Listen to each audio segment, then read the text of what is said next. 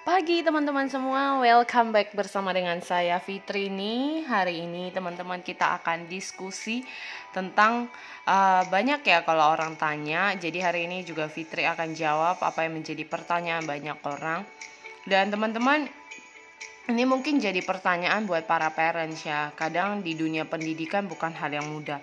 Pernah nggak sih teman-teman dengerin dan ini saya mendengar dari sharingan parents gitu ya dan suddenly shock ya karena zaman kayak udah berubah banget.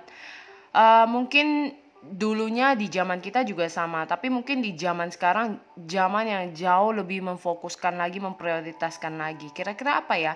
Nah kalau dilihat adalah sekarang ternyata bukan orang aja yang merasa bersaing di dalam dunia bisnis, di dalam pekerjaan, ternyata di dunia pendidikan itu juga bersaing. Kenapa? Karena ternyata bisa jadi saya dengan Anda sebagai teman akhirnya menjadi musuh karena persaingan nilai, karena persaingan akademis. Nah, itu benar-benar shock ya. Dan para parents juga the same gimana melihat anak atau memfokuskan anak untuk ayo kejar nilai, kejar nilai. Hari ini aku mau belajar untuk meluruskan karena aku pribadi juga belajar bahwa di zaman dulu orang tua kita juga mungkin di zaman sekarang sama ya mikirnya. Dan saya bersyukur ya orang tua yang bukan kejar nilai bukan orang tua yang cari akademis tinggi buat anak. E, maksudnya bukan anaknya ya udah sekolah asal-asalan nih tapi bukan terus menekan anak untuk harus prestasi selamanya gitu loh.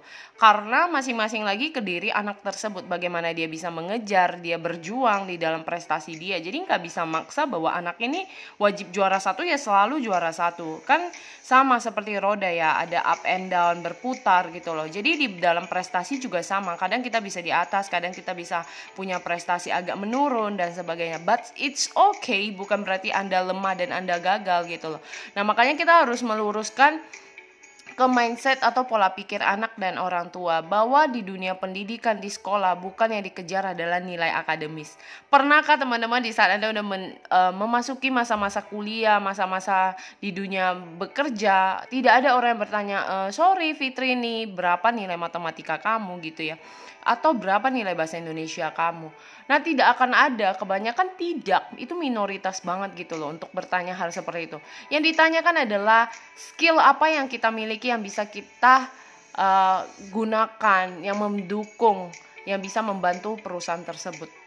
Jadi sebenarnya yang perlu kita gali buat anak-anak kita adalah their talenta uh, their talent ya gitu ya. Atau their skill gitu loh. Talenta dan kemampuan mereka bakat mereka. Supaya mereka perdalam dan menjadi seorang spesialis. Karena belum semua orang mungkin bisa menjadi seorang desainer interior. Atau belum bisa menjadi seorang uh, digital marketers gitu ya. Jadi masing-masing orang punya kemampuan kapasitasnya.